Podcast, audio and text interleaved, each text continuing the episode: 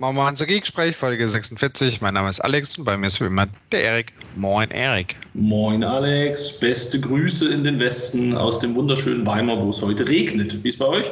Äh, eigentlich schon dunkel. Ähm, ja, das ist hier auch. Ne? So weit sind wir nicht voneinander entfernt. Ach so. Ja. Aber ich ja, verlasse ab und zu meine Wohnung, weißt du, dann, dann nee, sorry. draußen ist. Nee. Machst nicht mit. Äh, die Jogginghose ist verwachsen mittlerweile. Okay, da hast du so eine Corona-Hose quasi? Äh, äh, ja. Okay, okay. Ja, dann lass uns mal rausfinden, ob unser Gast heute sowas auch hat. Wir kennen ihn schon aus einer sehr, sehr, sehr, sehr alten Folge Geeksprech. Ähm, und heute ist er wieder mal bei uns. Und wir Daniel. Fragen, hast du eine Hose an? Genau, Daniel, hast du eine Hose an? Das kann ich bestätigen. Ja, ich habe eine Hose an. Sehr schön. Das, das freut uns. Das freut auch das Publikum, denke ich. Ähm, ja, Daniel, für die, die dich nicht kennen, erzähl mal zwei Worte zu dir. Äh, ja, Erik, das kann ich liebend gerne machen. Also mein Name ist Daniel Neumann. Ähm, ich arbeite als äh, Staff Software Engineer für die Firma Linux in Bonn. Erik schon angedeutet hat, äh, lange ist es her, dass ich das erste Mal bei Geeksprech dabei äh, sein durfte. Das war noch zu Zeiten, wo ich bei äh, Microsoft gearbeitet habe. Ja, freue mich wieder bei euch zu sein. Wunderbar, wir freuen uns, dass du da bist. Und jetzt hast du es ja selber schon angesprochen. Ne? Also du warst mal bei Microsoft. Das ist ja, glaube ich, so für den einen oder anderen, der zuhört, so ein, eine Traumvorstellung, einmal im Leben bei Microsoft arbeiten und an den tollsten Produkten der Welt mitarbeiten. Oder wie auch immer man das jetzt marketingtechnisch verfassen möchte. Ähm, und jetzt bist du es aber nicht mehr. Erzähl mal, wie, wie, wie kommt's?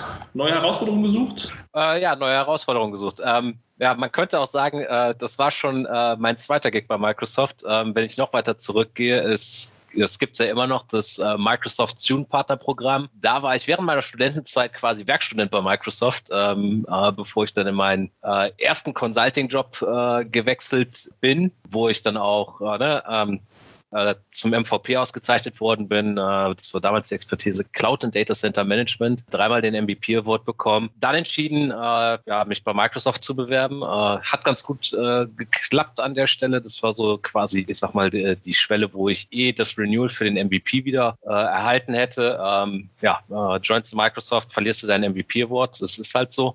Mhm. Ähm, genau, und dann bei Microsoft als sogenannter Azure Technology Solutions Professional unterwegs gewesen ähm, äh, Neudeutsch Technical Pre-Sales gemacht, um äh, im Endeffekt nach auf Level 300, 400 äh, entsprechend die Azure-Technologie zu beraten, äh, zu evaluieren ähm, und ja, für den Kunden das Bestmögliche zu finden.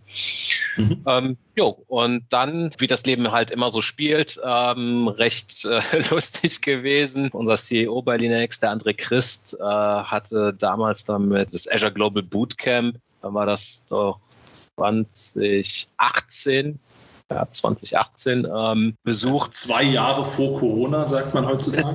zwei Jahre, äh, genau. zwei, zwei Jahre vor Corona. Zwei vor Corona. Ähm, ja, und da sind wir halt ins Gespräch gekommen. Ähm, dann war ich mal bei Lina X ähm, auf Meetup. Ähm, war, war ist ne, ganz lustig gewesen. Äh, ihn angeschrieben, ich sag so, ja, ich komme zu euch ins Büro, habt ihr das Microservices Meetup und André so direkt die Chance ergriffen zu sagen, hey, wir brauchen noch einen zweiten Vortrag, willst du nicht was über Azure Kubernetes Service erzählen? Da habe ich noch seitens Microsoft da auf die Meetup ähm, vorgetragen und äh, irgendwann, das war wo äh, Anfang, äh, Ende 2018, Anfang 2019, schrieb mich dann André über LinkedIn an, ob ich äh, offen für eine neue Herausforderung wäre. Sie äh, würden jemanden suchen, äh, äh der entsprechend äh, Linux dabei begleitet, ähm, nach Azure zu migrieren. Ähm, und ja, eins kam zum anderen und ja, äh, war Siehe da warst du bei einer neuen Herausforderung. genau, war ich bei einer neuen Herausforderung. Äh, ähm, ja, Staff Software Engineer stellt sich jeder im Endeffekt, also Software Engineer halt ähm, Softwareentwicklung drunter vor. Man muss dazu sagen, ich äh, bin bei uns bei Linux ein Platform Operations Team. Ähm, das heißt, ähm, man kann sich das Ganze eher, äh, auch wenn der Titel Software Engineer heißt, eher doch in Richtung DevOps, Site Reliability Engineering das Ganze vorstellen. Im Team, wo ich drin bin, ähm, meine Kollegen und ich sorgen im Endeffekt dafür, äh, dass die Plattform, auf der LinaX in Azure läuft, als Software-as-a-Service-Applikation, also unsere Kunden beziehen LinaX als SaaS-Applikation. Meine Kollegen und ich, wir sind im Endeffekt äh, dafür zuständig, dass die Plattform stabil läuft, äh, unseren Entwicklern entsprechend ja die Plattform bereitstellen, dass sie ähm, bestehende Microservices oder neue Microservices äh, mit den neuesten ähm, Technologien entwickeln können. Okay. Jetzt hast du ja vorhin gesagt, wenn man zur Microsoft geht, äh, muss man seinen MVP-Titel abgeben. Heißt aber auch, wenn man die Microsoft wieder verlässt, hat man die Chance, ihn wiederzubekommen. Und das ist dir tatsächlich geglückt. Also von unserer Seite auch nochmal herzlichen Glückwunsch. Wieder willkommen im MVP-Programm. Danke, danke. Ja, wenn du Microsoft verlässt, kannst du auch wieder MVP werden. Ja, die Karenzzeit ist im Endeffekt ein Jahr. Also man muss da auch dazu sagen, das ist fair gegenüber den Leuten, die nicht für Microsoft arbeiten, zu sagen, dass wenn du bei Microsoft aufhörst und ähm, ja, MVP werden willst, weil du schon mal vor dem Programm warst, äh, dass du halt ein Jahr Karenzzeit hast, weil in dem Jahr musst du äh, ne, produzierst im Endeffekt, ob das jetzt auf Veranstaltungen zu sprechen ist oder ähm, wenn du einen Blog hast, in dem Blog weiterzuschreiben oder Videos zu drehen etc., ähm, musst du natürlich halt Content produzieren, der dann im Endeffekt, den du halt mit der Community teilst, der dann halt in diese Bewertung rei äh, ne, erfolgt. Ich meine, ihr kennt das. Ähm, ja, für die Zuhörer zu sagen, äh, genau, das ist halt wirklich hochqualitativer äh, Content sein muss. Äh, also nicht irgendwie Quantität, dass ich da, was weiß ich, Azure Updates kommen raus und dann mache ich daraus zehn Blogposts, die jeweils nur einen Satz lang sind. Äh, das ist halt eher, wo ich sage, äh, damit wirst du ein MVP-Award nicht bekommen. Genau, weil im Endeffekt nachher, wenn äh, ich habe auch meinen Blog während meiner Microsoft-Zeit einfach ähm, weiter fortgeführt, aber das ist dann halt im Endeffekt auch, wo du halt deutlich mehr Informationen bekommst, weil du halt ja an der Quelle arbeitest, ähm, darfst halt im Endeffekt aber auch nur das im Blog scheren, was dann öffentlich verfügbar ist. Äh, kannst halt nicht, wenn du irgendwie so bei Microsoft arbeitest, eine Internal Private Preview teilnimmst, das kannst du natürlich nicht im Blogpost äh, scheren. Weil es bestimmt sehr verlockend ist, oder? Äh, es ist sehr verlockend, ähm, aber es ist natürlich alles unter NDA, hat natürlich, ne, wenn man sich das Ganze äh, ne, mit, äh, mit seinen Competitors anschaut, äh, AWS, Google, äh, Oracle und Alibaba noch mit dazu und IBM, äh, hat das natürlich alles auch seinen Sinn und Zweck, weil man da natürlich einen super neuen Dienst entwickelt, äh, den die anderen noch nicht haben, dass man da natürlich dann erst drüber berichtet, wenn das Ding äh, Public Preview äh, geht und nicht schon irgendwie in einer Private Preview, wo die Öffentlichkeit halt noch nichts von weiß. Ja, das, äh, das ergibt durchaus Sinn.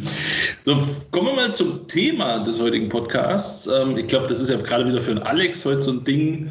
Da steht er voll drin, da kennt er sich aus, da kann er mitreden. Also ich habe mir drei Begriffe gegoogelt und die werde ich jetzt gleich fragen und dann lass mich mal überraschen, was dabei rauskommt. ja, es, es, soll halt um das Thema Kubernetes, äh, Azure, Container und alles, was in diesem Kosmos irgendwie so rumspielt, ähm, äh, Thema sein. Fangen wir mal mit dem grundlegendsten und simpelsten an. Für jemanden, der es vielleicht noch nie gehört hat. Was ist ein Container und warum sollte mich das interessieren? Ernst gemeinte Antwort oder scherzhafte vorweg? Boah, wie du das möchtest. Äh, ja, ich meine, ne, äh, oder ich steige eher mal mit einer Anekdote ein. Ähm, das war hier die Microsoft Ignite the Tour, wo die das erste Mal in Berlin stattgefunden hat, hatte ich äh, quasi in diesem, äh, ich sag mal, Floor, wo dann die ganzen Demo-Stations waren, halt auch eine Demo-Station und war halt für Azure Kubernetes Service und Container entsprechend äh, der Experte und hatte dann so schön Azure Docs, ne, Azure Kubernetes und du hattest so ein Hintergrundbild, wo du wirklich Container im Hafen gesehen. Und es mhm. kam tatsächlich ein älterer Herr auf mich zu und stellte mir die Frage, ob Microsoft jetzt ins Reederei-Container-Business eingestiegen ist. Und ich erstmal total erstaunt so an. Und er so, Sie haben die Frage verstanden? Ich sag so, ja. aber das, ja, Container, ich sag mal, man kennt sie im Alltag, Schiffscontainer etc., aber das hat äh, mit dem, worüber wir im Endeffekt nachher sprechen, Container an sich äh, nichts zu tun. Ähm, Container im Endeffekt äh, gibt es in Linux schon seit äh, einer halben Ewigkeit, äh, würde ich sagen. Ähm, wenn man sich das Ganze mal anschaut im Detail, ohne jetzt zu tieftechnisch da reinzugehen, ist ähm, Container, kann man im Endeffekt sagen, plump und simpel. vielleicht werden mich manche dafür wünschen, es ist eine Prozessisolation. So, wann sind Container eigentlich richtig populär geworden? Man setzt halt immer Container mit äh, Docker gleich. Äh, Docker hat es halt wirklich das, was schon in Linux eigentlich basistechnisch implementiert ist, erweitert, äh, ein gutes Tooling drumherum gebaut und damit sind dann im Endeffekt nachher der Grundstein gelegt worden für äh, die Popularität und Container, wie wir sie heute im Endeffekt kennen. Im Endeffekt, um zu sagen, was sind eigentlich Container, es ist plump gesagt ein Paketierungsformat. Also ich kann halt heute meine Container-Images auch nach einem, glaube OCI ist der Standard, bauen. Äh, und ja, es gibt Linux-Container, es gibt Windows-Server-Container. Ähm, bleiben wir mal lieber bei den äh, äh, Linux-Containern an dem Standpunkt. Ich kann natürlich auf, ähm, ja, wie baue ich meinen Container? Ich nehme mir einfach ähm, Basis-Image. Das kann jetzt wirklich Bare Metal Linux, sag ich mal, Linux from scratch sein. Das Ding hat halt wirklich nur die notwendigsten Kernel-Komponenten, wo ich dann halt meine voll kompilierte Applikation reinwerfe. Ähm, damit habe ich natürlich einen absolut sicheren Container.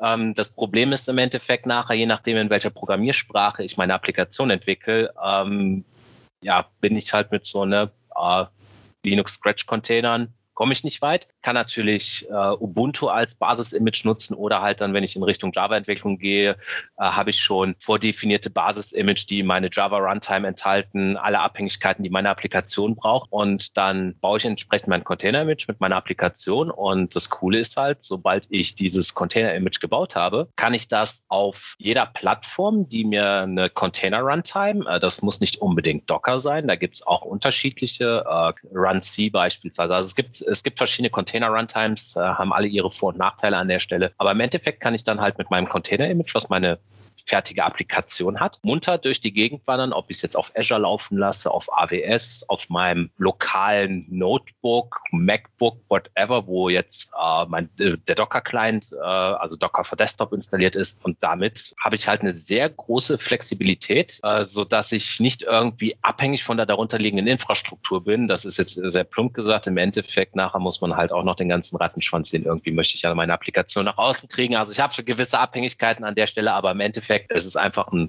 Paketierungsformat und ursprünglich ist es tatsächlich in, äh, in Linux gesehen äh, eine simple äh, Prozessisolation, ähm, wo ich Prozesse halt, äh, die sich ja, den Kernel Betriebssystem-Kernel-Teilen entsprechend laufen lassen kann. Ich glaube, das ist so eine der einfachsten Erklärungen, die ich je dazu gehört habe.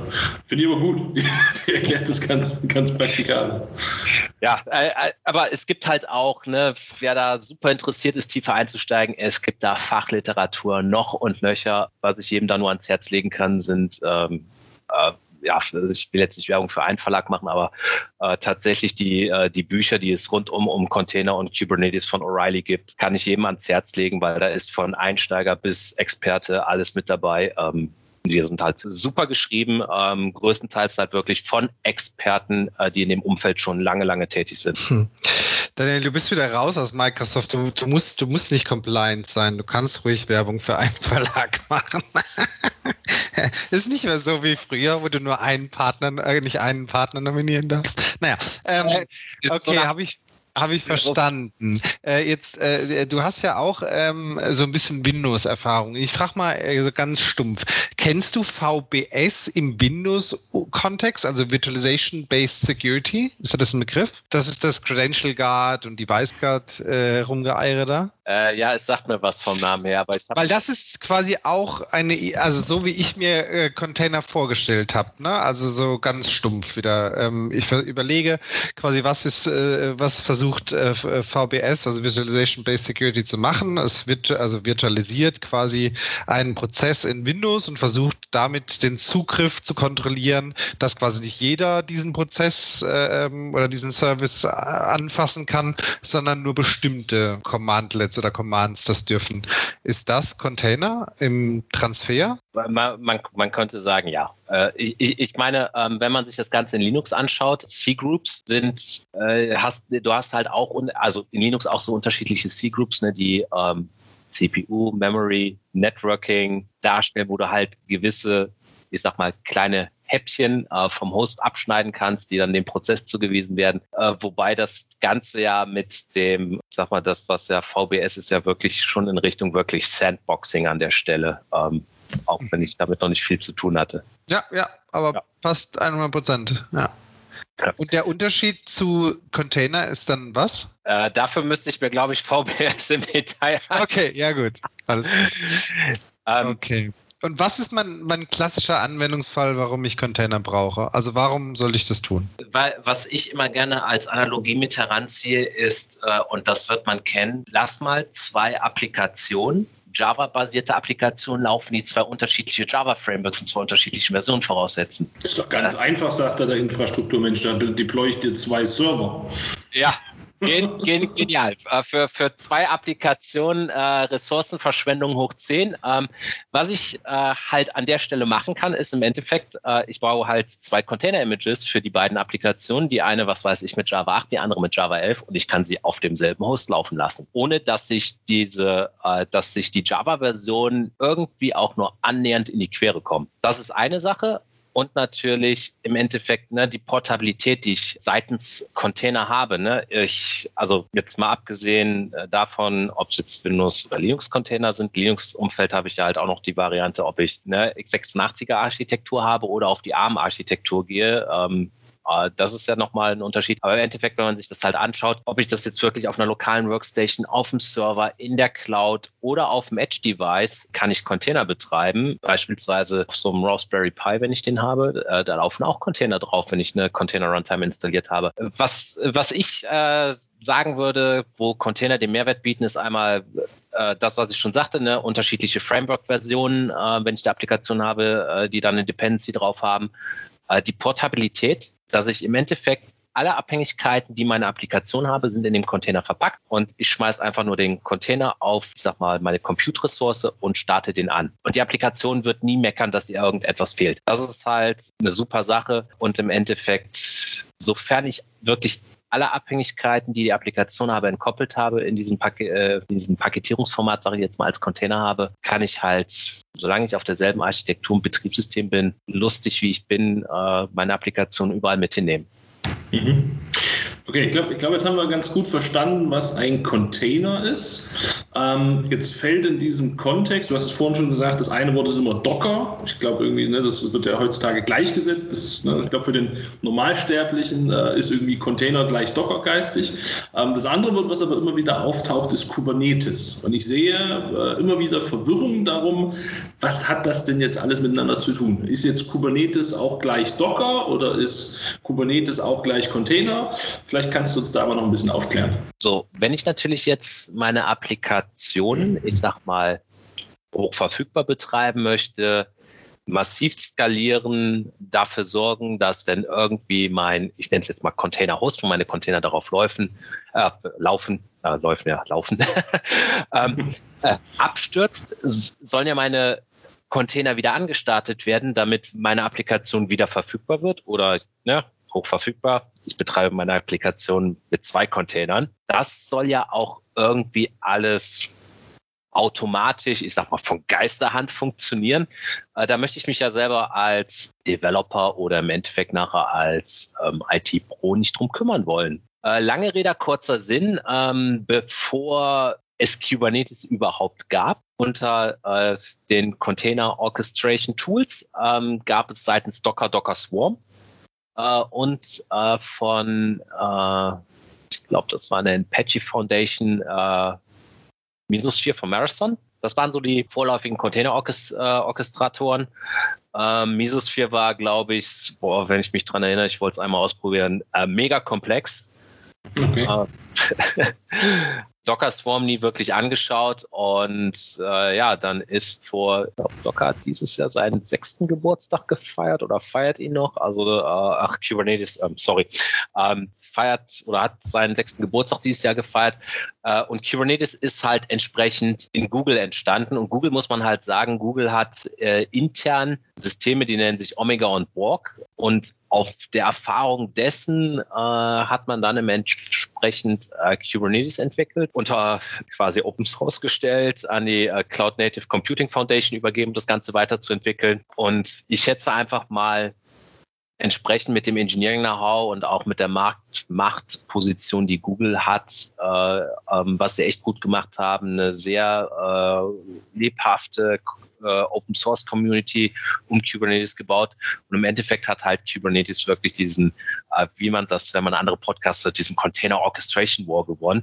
So, was macht Kubernetes im Endeffekt? Wie ich schon sagte, es ist ein Container Orchestrator. Es übernimmt halt für mich die Aufgabe, wenn ich äh, so gesehen mein Container Image gebaut habe, dann kann ich ähm, ein Template schreiben, man kann das mit Infrastructure as Code gleichsetzen, wie viel, wie viele Repliken, also wie viel mal die Anzahl mein Container soll gestartet werden, welche Ports soll er nach außen geben, ähm, muss ich noch irgendwie Storage dran mounten, wo er reinspeichern kann, weil das ist ganz wichtig, wenn ähm, mein Container oder meine Applikation nicht stateless ist, irgendwie mein äh, State abspeichern möchte. Natürlich kann ich in der Cloud äh, super einfach Platform as a Service Dienste wie eine Managed Database nutzen.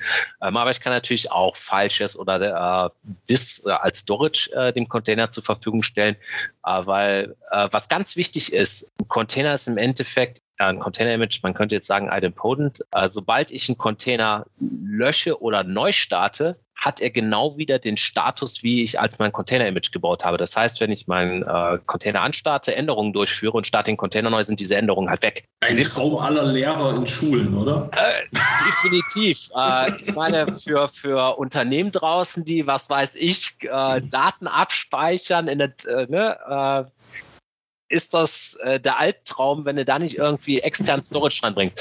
Ähm, lange Rede, kurzer Sinn, du schreibst halt dein Template und dieses Template mhm. kannst du halt gegenüber dem Kubernetes API Server übergeben und dann passiert halt die Magic mit den Unterschied. Also ne, ich habe ähm, idealerweise fange ich mit dem Kubernetes Cluster an, der drei Nodes hat, um meine Workloads aufzunehmen, hochverfügbar ne, etc. Äh, das das typische Clustering, was man aus, äh, aus dem Windows-Server-Umfeld kennt, äh, das trifft halt auch auf so ein Kubernetes-Cluster entsprechend zu. Mhm. Und Kubernetes hat halt dann entsprechend schon im Blick, wie viele Container laufen auf den Nodes schon, die Resource Utilization, wo ist noch genug Platz, dass der Container da drauf passt, kriegt dann halt äh, dort entsprechend ähm, äh, identifiziert die Nodes, die meine Container noch aufnehmen können, startet die an. Im Endeffekt falls kein Platz mehr da ist, dann kann man halt auch Kubernetes ähm, mit dem Autoscaler konfigurieren. Es funktioniert halt wunderbar in der Cloud, wo dann halt einfach, okay, kein Platz mehr da. Ich füge ein, zwei oder je nachdem, äh, was der, Cloud, äh, der Autoscaler-Algorithmus äh, dann ausspuckt, weitere Nodes hinzu habe, also ein Autoscaling. Äh, meine Applikation startet an. Kubernetes sorgt dafür, wenn der Container abstürzt oder der Node abstürzt, dass automatisch meine Container auf dem anderen Node wieder angestartet werden, sodass meine Applikation jederzeit verfügbar ist. Das ist natürlich die Idealvorstellung. Ähm, was natürlich auch passieren kann, dass es, dass ich natürlich irgendeine eine Regression in meine Applikation eingebaut habe, dass dann halt mein Container permanent sich neu startet etc. Also das ist so das Idealbild. Ich übergebe mein Template, sage, wie viele Container ich haben möchte. Kubernetes ähm, kümmert sich darum. Und, danach funktioniert einfach alles. Äh, danach funktioniert einfach alles. äh, natürlich muss man halt auch, jetzt wir, ne, diese typischen Operations-Sachen, Monitoring, Logging, das gehört alles äh, mit dazu. Äh, das ist nicht automatisch weggezaubert. Und Security? Fragezeichen? Oh, Security, ja, ganz wichtiges Thema. Ähm, weil eins muss man sich bewusst sein, im Ge äh, zur, ich sag mal jetzt zur klassischen Virtualisierung. Ähm, wenn ein Hacker es schafft oder ein Attacker in meine virtuelle Maschine reinzukommen, dann hat er halt die virtuelle Maschine übernommen. Wenn es natürlich jetzt ein Angreifer schafft, in meinen Container zu kommen und der Container hat halt die falsche Sicherheitskonfiguration, heißt, er läuft als Root-User. Im schlimmsten Falle hat er noch quasi äh, das Privileged Flag gesetzt. Das heißt, er hat auch wirklich einfach gesagt, Root-Rechte unten durch auf den Host rein. Und wenn es natürlich der Angreifer schafft, dann über Lateral Movement auf den Host unten dran zu kommen, dann hat der Angreifer auf sämtliche alle anderen Container, die auf diesem Host mitlaufen, auch Zugriff. Äh, und demzufolge ist es halt enorm wichtig, meinem Container oder wie es dann in Kubernetes halt äh, heißt, meinem Pod, äh, muss man zu sagen, in Kubernetes heißen die äh, Container Pods, also ein Pod kann 1 bis N Container enthalten. Äh, aber bleiben wir einfach mal bei dem Stichwort Container, um da nicht noch mehr Verwirrung reinzubringen. ähm, wirklich diesen Container auch abzusichern, zu sagen, okay, in den meisten Fällen, wozu brauche ich Rootrechte in dem Container? Gibt halt die Leute, die nachträglich noch Tools installieren, wo ich halt aber auch sage, ja, das ist aber falsch. Die Tools, die du nachher in dem Container brauchst, installiere die doch einfach, wenn du den Container schon entsprechend baust. Weil Kubernetes bietet eine ganze Reihe an Sicherheitsmechanismen, die ich aktivieren kann. Das heißt, ich kann meinen Container äh, unter einer spe äh, speziellen User-ID laufen lassen. Äh, idealerweise den User Nobody, das ist so ein Default-User auf dem modernen äh, Linux-Distribution, der halt ein minimales Set an Permissions hat. Des Weiteren äh, dass ich äh, äh, sicherstelle, ähm, da gibt es halt auch wiederum Tools, womit ich Richtlinien, Compliance, Governance anwenden kann, dass ich halt nicht äh, den Container im Privileged Mode laufen lassen habe, dass ich äh, im Endeffekt äh, Host-Pfade, das kann ich auch. Ich kann halt auch Pfade vom Host direkt in den Container reinmounten, dass ich das nicht tue. Äh, Im besten im besten Falle, wenn ich das kann, das Filesystem des Containers in den Read-Only-Modus setze. So können keine Dateien im Container selber geändert werden. Ähm, ein Angreifer kann nicht noch zusätzliche Tools in den Container runterladen. Das ist etwas obsolet, wenn ich natürlich jetzt ein externes Volume für Persistenz meiner Daten reinmounte. Das ist, das ist dann natürlich schreibbar.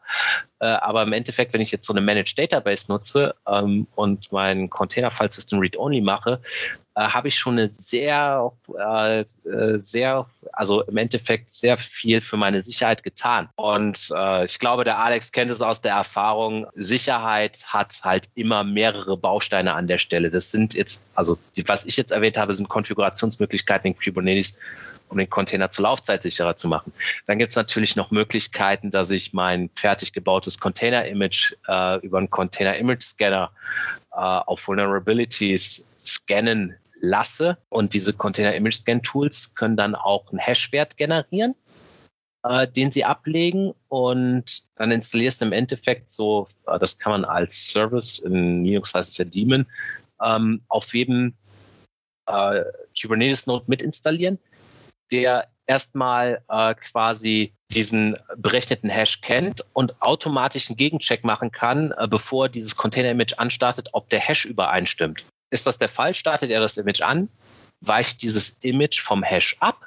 Wird es nicht angestartet, weil es dann ähm, so in dem Sinne äh, kompromittiert ist? Ähm, da gibt es interessante Angriffsszenarien. Du kannst halt, äh, ich meine, ne, wenn du so Docker kennst, die bieten mit Docker ab auch so eine Container Registry, wo Container Images drin liegen ab. Und beispielsweise, wenn du jetzt ein Ubuntu Image referenzieren möchtest, dann sagst du einfach Ubuntu Doppelpunkt, gibst die Version 18.04 an.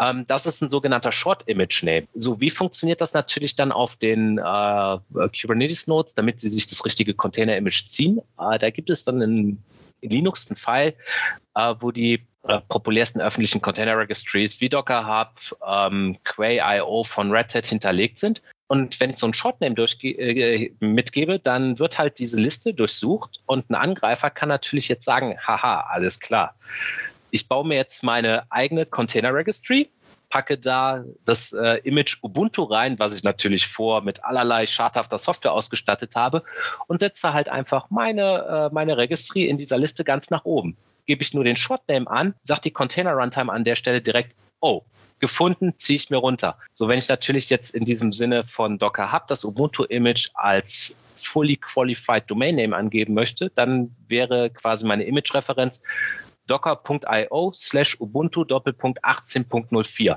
Und damit stelle ich auch wirklich sicher, dass nur vom Docker Hub dieses Image gezogen wird. Also gibt es verschiedene Angriffsszenarien. Äh, da könnten wir wahrscheinlich einen weiteren Podcast drüber machen. Ähm, Klingt so, ja. Ja, äh, und was halt auch in, äh, äh wenn man Microservices mitentwickelt, äh, statische Code-Analyse, ähm, ne, äh, Code Repository Scanning, das, was beispielsweise GitHub ähm, mit anbietet. Äh, also da gibt es viele, viele Bausteine, um wirklich seine Applikation ähm, sehr, sehr sicher ähm, zu machen und abzusichern, je nachdem, äh, was die für Anforderungen hat. Und es gibt natürlich auch Applikationen, die äh, mehr Rechte erfordern als andere Applikationen. Äh, also da gibt es viel, viel Tooling, was man machen kann, viel im Open-Source-Bereich. Gibt es auch so ein Container-ADP? Ja, ich, ich meine, äh, in Azure Security Center darf man ja jetzt ja nicht mehr sagen, heißt ja jetzt Azure Defender. Kriegt ähm, da noch einer durch mit diesen ganzen Umbenennungen? äh, ich, ich, ich, glaube nicht. Ähm, aber da gibt es halt auch so ähm, Advanced Threat Protection beispielsweise für Azure Kubernetes Service, wo da ja AKS äh, ein gemanagter Dienst ist, der Azure Defender dann die, äh, die, äh, die Audit Logs, also der API von Kubernetes produziert Audit Logs, die durchscannt und, sie, und dadurch, da siehst du wirklich alles, was in dem Cluster provisioniert wird, wie das in welcher Konfiguration läuft. Äh, und kann dir anhand dessen auch rausziehen und sagen, okay, du hast da neuen Container am Laufen, der läuft im Privileged Mode. Das ist nicht sehr gut. Oder auch was halt ähm, ne, Microsoft mit seinem, äh, ich sag mal, Security Operations Center da hat, dass die wissen, genau diese Hashes oder dieses Container-Image das ist ein Kryptominer und kann ich darüber benachrichtigen. Und äh, die Azure Container Registry äh, hat auch, wenn ich das über den Azure Defender konfiguriere, äh, auch ein Container Image Scanning mit dabei, was mich darauf hinweist, was für Vulnerabilities da drin entsprechend äh, sind. Also es gibt haufenweise Tools an der Stelle. Man muss natürlich auch da an der Stelle evaluieren, was äh, trifft am besten für einen selber ähm, zu. Äh, ich meine, natürlich, wenn man jetzt auf Azure ist, kann man super die Plattformmöglichkeiten nutzen, äh, aber auch da gibt es natürlich, ja, ich sag mal, Luft nach oben. Da sind auch die, ich sag mal, die, ja, es ist, es, ist sehr schön sind, human ausgedrückt. Die Dinger sind halt, äh, was im Azure Defender ist, soweit ich weiß, ist das halt auch noch alles mit in Preview. Oder ich vertue mich gerade beim Container Image Scanning. Auf jeden Fall, die Plattform-Tools, die mir auf Azure geboten werden, muss ich natürlich, wenn ich das Thema Security sehr, sehr ernst nehme, äh, und da, also das ist halt nicht, was ich von heute auf morgen mache, sondern das ist halt eine mehr, mehrmonatige, mehrjährige ähm, Journey, die ich da an der Stelle fahre, äh, halt auf äh, bewährte Open Source Tools äh, oder halt auch entsprechend äh, von anderen Drittanbietern darauf zurückgreifen. Mhm. Jetzt hast du ja ähm, schon, schon, schon zwei, dreimal erwähnt, ne, so Cloud und, und, Container und Cloud. Das ist was, was ich tatsächlich sehe, dass das immer wieder in Verbindung gebracht wird, wenn es nicht sogar so weit geht, dass Leute sagen, na, wir machen dann Container, dann sind wir ja in der Cloud, was mich dann immer so ein bisschen erschreckt. Ähm, aber, aber erstmal egal. Ähm, wie, wie, hängt denn dieses Thema zusammen? Also du hast ja vorhin gesagt, ne, mit Containern bin ich unheimlich flexibel, dann kann ich quasi meine Anwendung im Endeffekt überall betreiben ähm, und ich glaube, jeder kann sich vorstellen, dass mit der Cloud natürlich dieses Skalierungsthema gegeben ist. Wenn ich eben dann sage, ich brauche noch fünf, sechs Hosts extra, dann habe ich die einfach.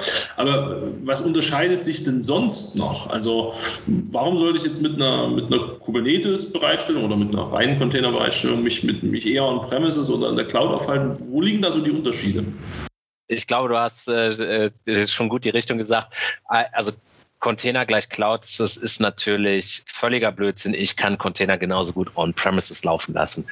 Ich glaube, der, der entscheidende Unterschied ist im Endeffekt, dass alles, was das Thema Operations, Monitoring, Governance betrifft, also wenn ich jetzt mal im Azure-Umfeld bleibe, äh, da kriege ich alles aus einer Hand. Das ist super easy aufzusetzen, miteinander zu kombinieren. Einfaches Beispiel, äh, Skalierung hast du schon gesagt oder halt äh, ein Load Balancer oder ähm, ich sag mal ein Layer 7 ähm, Load Balancer, also ein Application Gateway mit einer Web Application Firewall davor zu schalten. Das ist in der Cloud super easy, weil Kubernetes ähm, und da muss man auch zu sagen, äh, da sind natürlich AWS, Google und Azure auch selber äh, mit Entwicklungsteams, die Upstream Kubernetes entwickeln, äh, mit dabei zu sagen, okay, ähm, wenn jetzt Kubernetes als Managed Service auf Azure angeboten wird, dann soll natürlich Kubernetes ähm, Build-in-Funktionalitäten haben. Wenn ich jetzt sage, okay, das ist mein neuer Dienst, der kriegt jetzt ein Service-Objekt, damit der nach außen publiziert wird vom Type Load Balancer, dann wird der Azure Load Balancer automatisch konfiguriert, dass er den Port nach außen rausgibt, sämtliche Nodes mit in dieses Load Balance Set mit reinnimmt, äh, die Health Checks richtig konfiguriert, äh, falls ein Node runterfällt, dass der auch aus der Rotation rausgenommen wird, alles automatisch. Möchte ich das gleiche On-Premises haben, dann muss ich natürlich einen Hardware Load Balancer davor setzen. Da gibt es sicherlich auch, ich sag mal, Plugins, die mir die Konfigurationsarbeit mit abnehmen, aber das ist doch schon sehr, sehr viel Automationsaufwand, den ich da ähm, als IT-Professional on-premises selber betreiben muss an der Stelle. Äh, und mal ehrlich gesagt, wenn ich da mein Kubernetes-Cluster habe, auf einer gewissen Hardware natürlich dann wahrscheinlich auch virtuell Maschinen laufen lassen. Ähm, das Ding ist halt, da ist die Hardware auch erstmal endlich. Die habe ich gesized und wenn ich da in die Bedrohung komme, dass halt meine Ressourcen nicht mehr ausreichen, dann ist da nicht mal eben so äh, nach dem Motto Cluster Autoscaler, äh, da kommt jetzt mal ein neuer physischer Server hin. Äh, das funktioniert halt nicht äh, so einfach. Ähm, Mhm. Also keine Frage, wenn ich das Ganze sehr gut äh, automatisieren, gutes Capacity Planning habe, kann ich natürlich auch wunderbar Kubernetes on-premises betreiben, aber die Cloud macht es mir halt ne, super easy, das Ding äh, automatisch zu skalieren. Äh, äh die, also alles so miteinander äh, super zu verheiraten und vielleicht auch nicht unnötige Verbindlichkeiten eingehen zu müssen, ne? weil, was weiß ich, vielleicht ist deine App auch ein totaler Flop und du brauchst die Kapazität gar nicht, dann wirst du in der Cloud halt auch schnell wieder los. Ne? Ja, äh, Punkt. ja, richtig, wenn ich, wenn ich so diesen Autoscaler habe und meine Applikation so nach dem Motto, ähm, ja, ist halt Kacke, schmeiß die wieder weg Stell dir vor, du hättest dieses Jahr eine App entwickelt, die so für In-Person-Events gedacht ist. Uh. Läuft gerade nicht so gut, vermute ich. Ups. Ja, äh, so, die würdest du dann halt runternehmen und dann skaliert halt der Autoscaler auch dein Cluster wieder ein und dann sparst du halt Kosten. Ja, ja. Jetzt noch eine challenging Frage. Jetzt musst du mal ganz kurz dein, dein, dein, dein Microsoft-Herz beiseite tun. Ähm, Wenn es um Kubernetes geht, äh, Azure, Amazon oder Google, wer hat das beste Kubernetes? Amazon schon mal nicht. okay, sehr das, äh, Also mit Abstand glaube ich, wenn man die Vergleiche zieht, ist Amazon mit seinem Managed Kubernetes by far wirklich ähm, ja, ich meine, wenn du auf AWS bist, dann wirst du es zwangsweise nutzen. Wenn du die Möglichkeit hast, was anderes zu nutzen, äh, wirst du eher Azure oder Google nehmen. Ich würde nach dem heutigen Kenntnisstand sagen, dass äh, Google die Nase vorne hat, aber Azure in direkter Schlagweite ist. Okay, sehr gut. Right. Sehr schön. Ich habe mal gehört, dass irgendwie Google, äh, dass da alles schneller wäre. Ähm, also schneller bereitgestellt und, und schneller irgendwas. Das ist immer so das, was ich äh, so mitkriege. Aber hey, erlaubt mir da kein Urteil. Daniel, wir kommen zu der wichtigsten Frage in unserem Podcast und damit eigentlich auch schon zur letzten Frage unseres Podcasts, nämlich, wenn du einen magischen Wunsch hättest zum Thema Container, Kubernetes und in diesem Kosmos, was würdest du dir wünschen? Boah. Ja. das ist immer die Frage. Du müsstest dich noch daran erinnern. Die, die ist immer Ja, stimmt. Ich erinnere mich. Ähm, ich, müsste, ich müsste mir die Geek-Sprechfolge von damals äh, anhören, was ich mir damals für die Microsoft Cloud Deutschland gewünscht habe. Die ist ja so gesehen. Lass mal einfach mal so im Raum stehen, ja? So.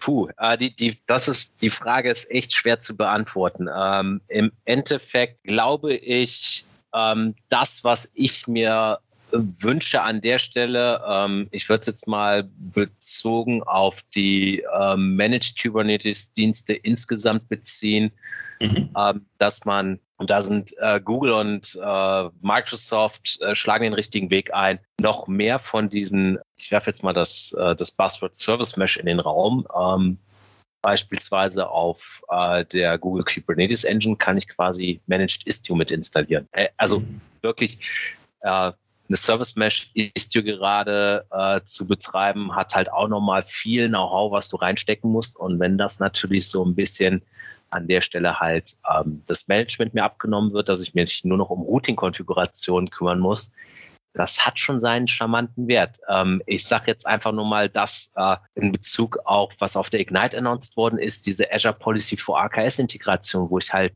äh, ne, dahinter steckt das Open Source Tool Gatekeeper. Ähm, mhm. Und Microsoft hat es halt tatsächlich als Managed-Variante rausgebracht, wo ich dann im Azure-Portal oder Infrastructure as Code meine Richtlinien derzeit nur Build-in, die Microsoft ein großes Set zur Verfügung stellt, ausrollen kann. Und da muss ich mich jetzt auch nicht super tief mit Kubernetes auskennen. Da reicht es halt auch so ein bisschen, äh, bisschen Know-how zu haben und zu gucken, okay, da steht drin, äh, ich möchte keine Container äh, in meinem Cluster erlauben, die im Privileged Mode laufen und dann rolle ich diese Richtlinie aus. Und das ist halt so eine, äh, wo ich sage, an der Stelle immer mehr diese, diese Managed-Varianten, wo es halt hingeht, so dass ich mich komplett einfach nachher nur noch auf meine Dienstbereitstellung, auf die Dienstentwicklung, auf Applikationsentwicklung konzentrieren kann. Das wäre mein Wunsch, dass es da in die Richtung noch, äh, noch mehr hingeht, weil es halt im Endeffekt nachher äh, das, äh, ja, das, das Leben ähm, äh, super vereinfacht. Im Endeffekt, es geht ja halt, äh, man, man sieht die Tendenzen, wo es hingeht, äh, Stichwort Serverless. Ähm, man kann mhm. da so Beispiele nennen wie äh, Knative, auch was von Google, wo ich im Endeffekt auch nur noch mein, ja, mein Template habe, mein Container-Image und dann einfach nur noch sage, mach I drop it und kümmere dich um den Rest. Ähm, oder Azure Container Instances zum Beispiel. Äh, da kann ich einen direkten Container anstarten und ja, so what? Also im Endeffekt, mhm. dass es halt immer mehr in diese Abstrahierung der darunterliegenden Infrastruktur geht, dass ich mich darum nicht mehr kümmern brauche, sondern halt äh, voll und ganz nachher auf die Bereitstellung meines Dienstes konzentrieren kann. Sehr schöner Wunsch. Jetzt bin ich sehr gespannt. Wie gesagt, ne, letztes Mal warst du hier für die Microsoft Cloud Deutschland. Von der redet heute keine Sau mehr und alle versuchen da wegzukommen. Wenn das jetzt mit Containern und Kubernetes auch passiert, dann müssen wir miteinander reden. aber ich glaube es nicht. Äh, äh, ich glaube nicht, aber es wird wahrscheinlich in den nächsten Jahren die nächste disruptive Technologie geben. Äh, ich meine, das haben die letzten Jahre gezeigt. Ja. Quantum Computing oder so. Schauen wir mal. Wunderbar. Ich würde sagen, ähm, unsere Fragen sind beantwortet. Alex, bist du happy? Dein Thema heute? Hat er was gesagt? Äh, ich habe gesagt, ja, ich fühle mich auf jeden Fall ordentlich abgeholt und äh, glaube, habe jetzt verstanden, wofür ich das nutze, ja. Sehr schön. Wunderbar. Dann vielen Dank fürs Einschalten. Bleibt uns gewogen. Bis zum nächsten Mal. Ciao, ciao. Ciao, ciao. Ciao.